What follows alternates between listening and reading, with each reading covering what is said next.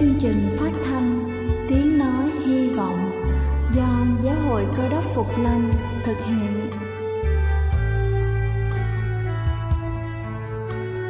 Kính thưa quý vị, Đức Chúa Giêsu trước khi Ngài về trời đã ban cho các môn đệ của Ngài một điều răn mới, đó là họ phải yêu thương nhau như chính tình yêu mà Ngài đã dành cho họ.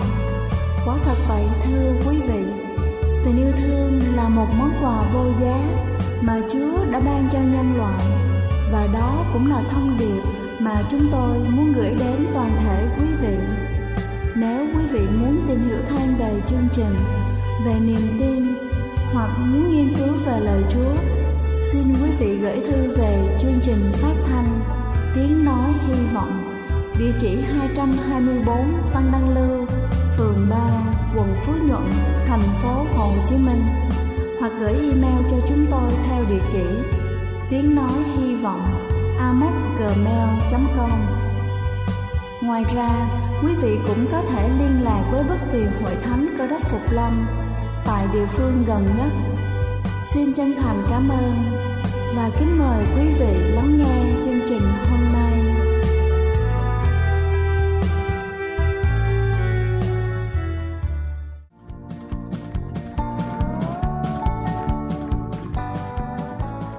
Chào quý vị khán giả trên khắp cả nước. Cầu xin Chúa luôn ban phước thật nhiều trên đời sống tinh thần và sức khỏe của quý vị. Kính thưa quý vị, nhiều bậc cha mẹ luôn cảm thấy phiền lòng khi con mình có những hành vi xấu mà họ không hiểu nguyên nhân là từ đâu. Theo nghiên cứu đã tìm thấy một số câu trả lời, đó chính là do các thói quen nuôi dạy trẻ của các bậc cha mẹ. Đôi khi chúng ta không để ý những điều nhỏ nhặt, nhưng đó lại là nguyên nhân hình thành nên tính cách ở trẻ. Và sau đây tôi xin được trình bày chính tính xấu của con trẻ bắt nguồn từ cha mẹ. Đầu tiên đó chính là nếu thấy con mình hay giấu giếm và thiếu tự tin vào người khác, có thể là do chúng ta rất dễ nổi cáu. Thứ hai đó chính là nếu như con nhút nhát và thường do dự, có thể là bởi vì do chúng ta đã cố giúp con những việc mà chúng có thể tự làm. Thứ ba đó chính là nếu chúng ta mua cho con mọi thứ mà chúng muốn nhưng chúng vẫn luôn lấy đồ chơi của những đứa trẻ khác. Điều đó có nghĩa là chúng ta đã không cho con của mình có quyền được lựa chọn. Thứ tư đó chính là nếu con chúng ta thường tỏ ra đố kỵ và ghen tị, có thể là bởi vì chúng ta hay so sánh con mình với những đứa trẻ khác. Thứ năm đó chính là nếu con của chúng ta hay vô lễ hoặc là bất lịch sự, có thể là bé đã học theo cách cư xử của cha mẹ hoặc là các thành viên trong gia đình. Thứ sáu là nếu con chúng ta dễ nổi cáu và hay nóng giận, có thể là vì bé đã không được quan tâm. Bé không biết làm cách nào để thu hút sự chú ý của mọi người. Thứ bảy đó chính là nếu con chúng ta nói dối, có thể là bởi vì chúng ta đã quá khắc nghiệt khi con mắc lỗi. Thứ tám đó chính là nếu con của chúng ta không tôn trọng người khác, có thể bởi vì chúng ta đã nói con phải làm những việc gì đó mà không thấu hiểu được những cảm nhận của bé. Và cuối cùng đó chính là, nếu con không thể tự bảo vệ được chính mình trong những hoàn cảnh khó khăn, có thể là do chúng ta đã quát mắng con trước mặt người khác. Đừng bao giờ làm việc này, kể cả trước mặt các anh chị của bé. Đây là chương trình phát thanh Tiếng Nói Hy Vọng do Giáo hội Cơ đốc Phục Lâm thực hiện. Nếu quý vị muốn tìm hiểu về chương trình hay muốn nghiên cứu thêm về lời Chúa, xin quý vị gửi thư về chương trình phát thanh Tiếng Nói Hy Vọng, địa chỉ 224 Phan Đăng Lưu, phường 3, quận Phú Nhuận, thành phố Hồ Chí Minh, hoặc gửi email cho chúng tôi theo địa chỉ tiếng nói hy vọng amoc.gmail.com Ngoài ra, quý vị cũng có thể liên lạc với bất kỳ hội thánh cơ đốc Phục Lâm tại địa phương gần nhất. Xin chân thành cảm ơn và kính mời quý vị tiếp tục lắng nghe chương trình hôm nay. Kính thưa quý vị, bây giờ này trước khi chúng ta đến với phần suy điệp ngày hôm nay với chủ đề Phước cho kẻ đối khác, xin kính mời quý vị cùng lắng lòng để lắng nghe bản thánh nhạc tôn vinh Con thuộc Ngài.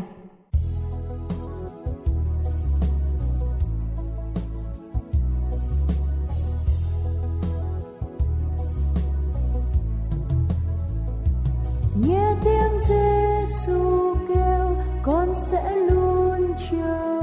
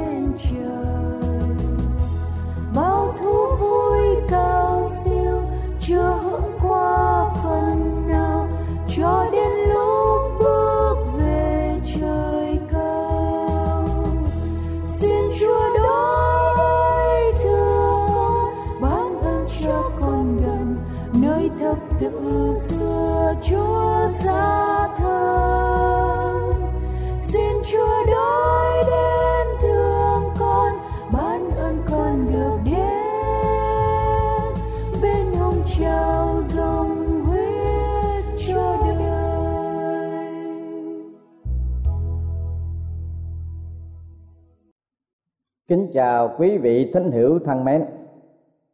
Kính thưa quý vị, cái phước thứ tư trong bài giảng Đức Chúa Giêsu đã giảng ở trên núi là phước cho kẻ đói khát sự công bình. Theo lời ông E.H. Effenberg ở trong cuốn Personality Engineer thì đói là người bạn quý nhất của con người các nhà tâm lý học đã kể rằng đói và khát là hai cái động cơ mạnh nhất thúc đẩy hành vi mọi sinh vật. Các nhà sinh lý học coi đói và khát là những nhu cầu thúc bách của cơ thể rất cần cho sự sinh tồn. Tuy nhiên, các nhà tâm lý học và sinh lý học vẫn chưa tìm ra chính xác cái gì gây nên cái cảm giác đói và khát có người giải thích cảm giác đói là cảm giác xót bụng do sự co bóp của bao tử lúc hết đồ ăn gây nên. Tuy nhiên, lời giải thích ấy không hoàn toàn đúng. Vì những cuộc thí nghiệm cho thấy rằng những người thiếu ăn lâu ngày khi vừa ăn no nê xong, lúc bao tử đầy vật thực, vẫn cảm thấy xót bụng như lúc đói vậy các nhà bác học thí nghiệm một số chuột cắt bỏ bao tử của chúng. Có điều lạ là nhóm chuột này cũng cảm giác cơn đói như những con chuột bình thường khác. Đến giờ ăn thường lệ, chúng nó cũng tỏ ra hoạt động và cũng đi tìm ra món ăn lanh lẹ như những con chuột còn dạ dày. Những cuộc thí nghiệm trên kia cho ta thấy rằng cảm giác đói có nhiều nguyên nhân khác nhau và cảm giác xót bụng do sự co bóp của dạ dày lấp hết đồ ăn chỉ là một nguyên nhân mà thôi. Và không chắc hẳn đã là nguyên nhân chính, vì không có bao tử, cũng cứ có cảm giác đói bụng. Có thể rằng những cử động co bóp của dạ dày chỉ là phó sản của một trạng thái than chốt nào đó trong địa hạt sinh lý của một cơ thể bị đói. Chứ chúng nó không có đóng một vai trò thiết yếu trong động cơ đói. Dù rằng chúng là một dấu hiệu hữu ích của cơn đói.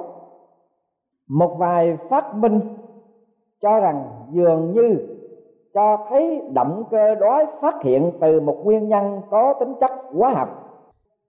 Trong một cuộc thí nghiệm vào năm 1930 ông sát kia chiêu lấy quyết một con chó đói tích vào cơ thể.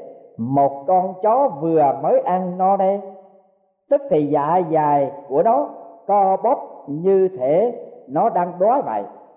Tuy nhiên, còn phải thí nghiệm nhiều nữa mới quyết đoán được là cơn đói có nguồn gốc hóa học người ta nghiên cứu đã nhiều mà động cơ đói đến nay vẫn chưa được biết rõ chính xác. Người ta biết có một móc nối trong một sợi dây chuyền những liên hệ khá dài, có dính líu đến những động cơ sinh lý. Một cơ cấu nhỏ ở dưới đáy ấp tiếp liên với chất lỏng của ấp và xương sống. Cái cơ cấu nhỏ bé này chứa đựng nhiều trung khu có hiệu năng kích động người ta ăn và những trung khu khác suối người ta thôi ăn khi đã ăn đủ no nê. Khi con người đói, họ nhận ra những hình ảnh đồ ăn nhanh hơn là lúc bình thường. Người ta thí nghiệm chiếu một số hình cho 110 nam sinh xem. Hình được chiếu từng đợt ngắn có thứ hình lương thực và nhiều thứ khác. Nhưng sự thí nghiệm cho thấy rằng trong khoảng từ 3 đến 4 giờ sau bữa ăn nhóm học sinh này về thức ăn mỗi lúc một nhanh hơn. Ngoài cái động cơ đói phổ thông, ta còn có những cái đói đặc biệt thường phát hiện khi cơ thể thiếu những chất nào đó. Người Eskimo chẳng hạn, thường bữa ăn, họ ăn da cá voi trắng, có nhiều sinh tố C cũng như cam nước vậy hoặc là những rau cỏ trong dạ dày những con chim lạng nước họ ăn rau cỏ đó để bổ túc những món ăn rạc bàn thịt của họ Đức Chúa Giêsu dạy rằng phước cho những kẻ đói khát sự công bình. Vâng, ngoài sự đói khát về cơm, về nước thường tình, con người còn có một cái đói khát đặc biệt khác. Con người đói là con người cảm giác sự trạng thiếu thốn lương thực cần yếu cho sự sống còn của mình. Con người không thấy đói, nghĩa là con người không ý thức cái tình trạng khan hiếm lương thực ở trong cơ thể, không hẳn là người đang no nê. Các nhà sinh lý học và kinh nghiệm của những người tuyệt thực cho ta thấy rằng sau một thời gian bị dạ dài dài vò bởi cơn đói, nếu người ta vẫn không chịu ăn, cơn đói sẽ bớt và sẽ hoàn toàn biến mất. Thế nên, thực trạng là đói mà cá nhân vẫn không còn cảm giác cơn đói và đói đến chết vẫn không có thèm ăn. Tất cả nhân loại đều ở trong trạng thái đói sự công bình. Kinh thánh xác nhận cái tình trạng đó. Chẳng có một người nào công bình hết dẫu một người cũng không và mọi người đều đã phạm tội thiếu mất sự vinh hiển của Đức Chúa Trời. Roma đoạn 3 câu 10 và câu thứ 23. Nhân chi sơ tánh bổn thiện, con người lớp ban sơ tính vốn lành. Nhưng này là điều ta tìm được. Salomon đã nói, Đức Chúa Trời đã dựng nên người ngay thẳng, xong loài người cố tìm kiếm ra lắm mưu kế. Truyền đạo đoạn 7 câu 29 con người ban sơ vốn là no đủ sự công bình, thánh thiện của thượng đế toàn năng. Nhưng rồi con người đã tự làm mình nên bại hoại, để nỗi thiếu mất sự vinh quang của đức chúa trời. Ông e h Effenberg đã nói đó là bạn quý của con người, nhưng khẩu thích là kẻ thù độc ác của nhân loại vâng thưa quý vị, đó là triệu chứng báo hiệu một nhu cầu của cơ thể. Người ta ăn thường khi không phải để thỏa đáp nhu cầu ấy, mà chỉ có để thỏa mãn cái khẩu thích của mình. Ông Flor Rush giáo sư tâm lý học, trường đại học Nam California, tác giả quyển Psychology and Life, có viết như sau vì phần nhiều những tập quán ẩm thực của ta được tập thành thích ứng với những đòi hỏi của cơ thể. Nhưng nhiều khẩu thích, ví dụ như cái thích kẹo ngọt và nước coca của người mỹ lại không phù hợp với những nhu cầu căn bản của cơ thể. Thế nên sự khôn ngoan của cơ thể tuy là diệu kỳ thật, cũng có thể bị những cái sở thích đắc thụ, khuynh đảo cái đói thuộc linh của con người, nghĩa là cái nhu cầu công bình, thường khi bị khuynh đảo bởi những cái sở thích nghịch tự nhiên.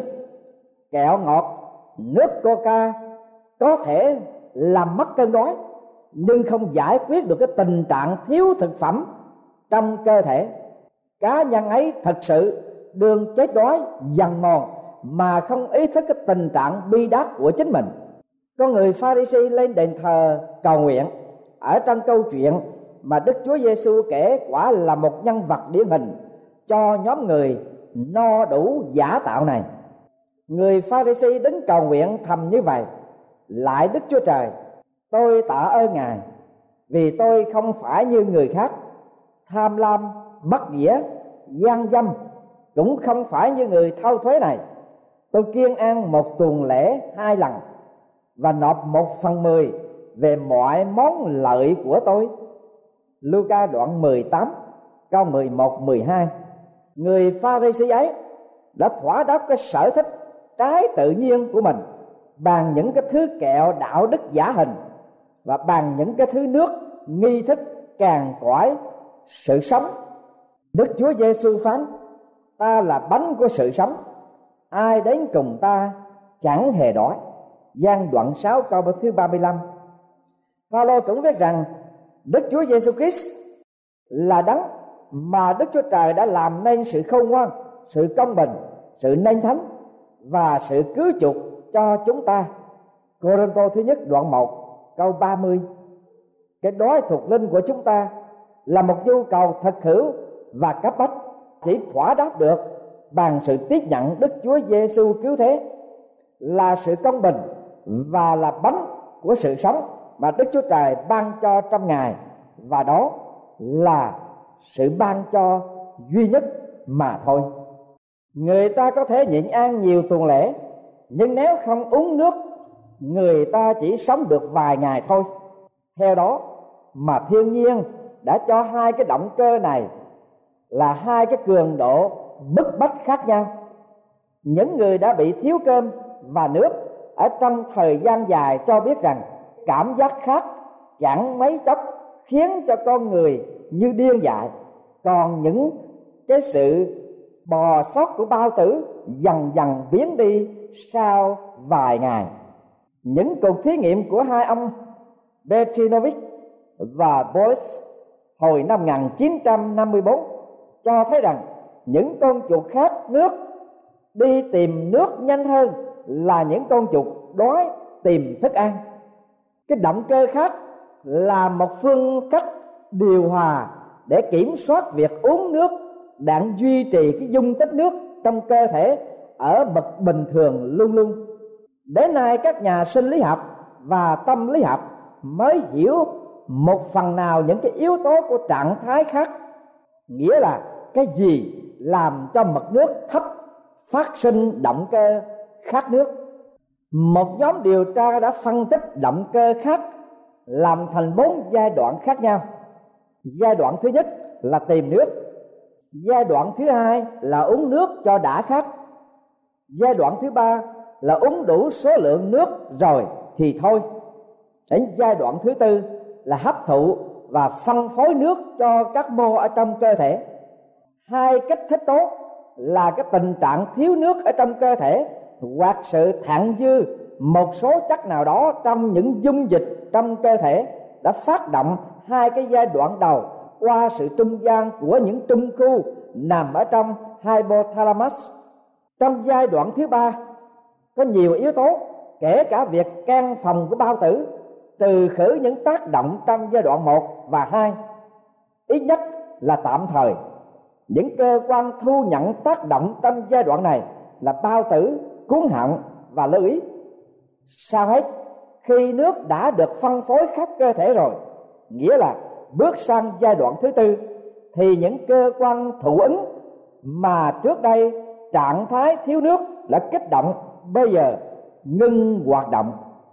Tính chất và vị trí đích thực của những cơ khí thụ ứng này hiện chưa ai được biết rõ điều chắc chắn là sự khô ráo của các mô ở miệng và ở cuốn họng là một điều kiện quan trọng của cái khác khi phần nước tiếp tế ở trong cơ thể vơi đi, thì các mô trong bạn phát âm trở thành càng lúc càng khô.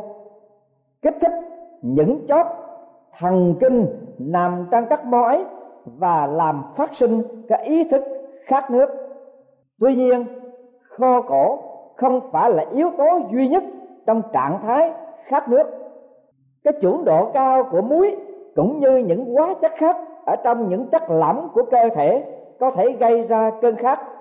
Các nhà thí nghiệm chích một dung dịch đường vào súc vật để gây hiện trạng thủy hóa tác dụng trong các tế bào, nghĩa là khiến cho các chất lỏng chung quanh màng tế bào thâm nhập nội tâm tế bào trong cơ thể.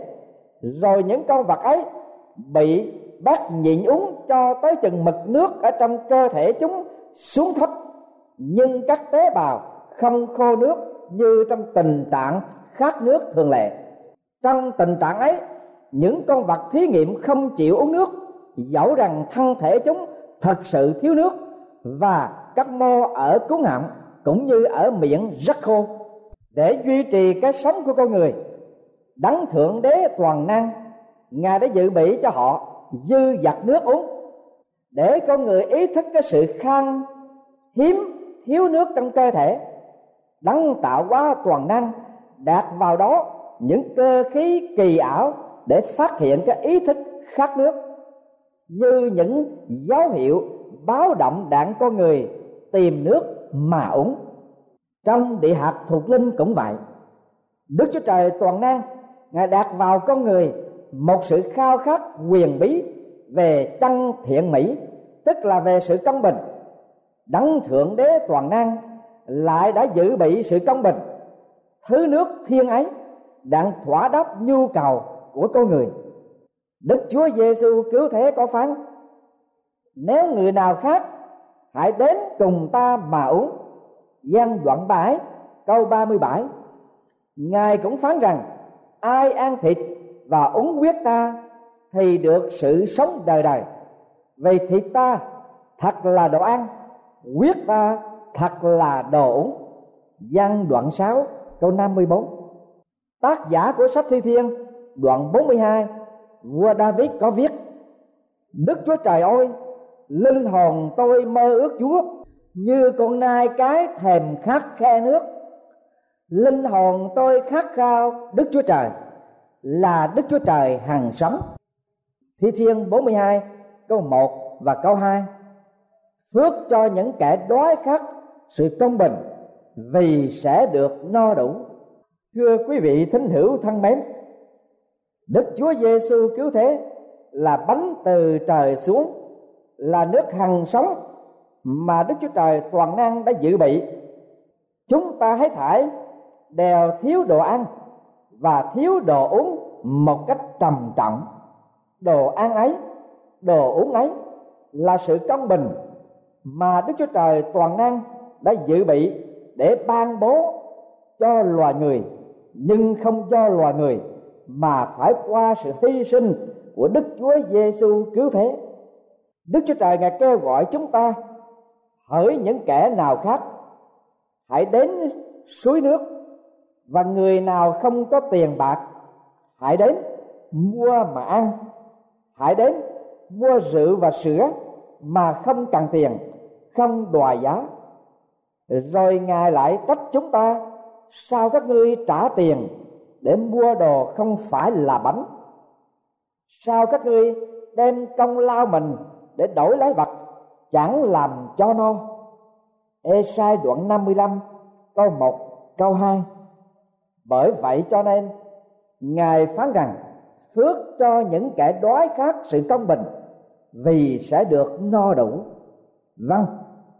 Quý vị thính hữu thân mến, quý vị có cảm thấy sự công bình bởi quý vị cố gắng làm nên có đủ để thỏa đáp sự khao khát trong tâm hồn của mình chăng chắc chắn, thưa quý vị dầu chúng ta có cố gắng cậy việc làm nhân đức đến đâu đi nữa chúng ta không thể tạo nên sự công bình bởi chính mình, mà chúng ta vẫn khao khát sự công bình của Đức Chúa Trời.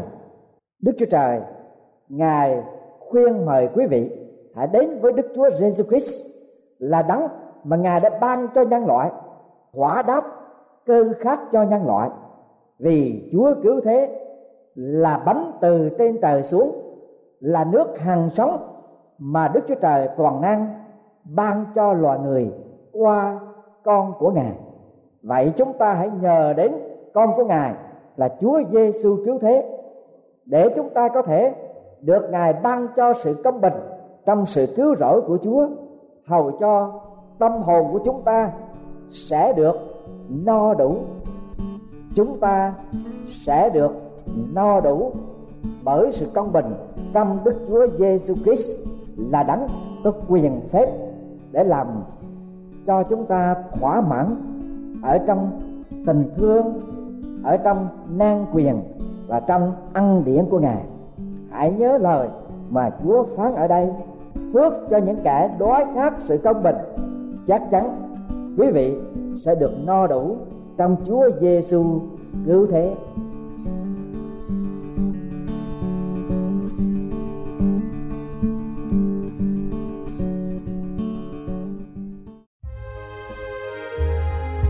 Đây là chương trình phát thanh Tiếng Nói Hy Vọng do Giáo hội Cơ đốc Phục Lâm thực hiện. Nếu quý vị muốn tìm hiểu về chương trình hay muốn nghiên cứu thêm về lời Chúa, xin mời quý vị gửi thư về chương trình phát thanh Tiếng Nói Hy Vọng, địa chỉ 224 Văn Đăng Lưu, phường 3, quận Phú Nhuận, thành phố Hồ Chí Minh hoặc gửi email cho chúng tôi theo địa chỉ tiếng nói hy vọng amos@gmail.com. Ngoài ra, quý vị cũng có thể liên lạc với bất kỳ hội thánh cơ đốc phục lâm tại địa phương gần nhất.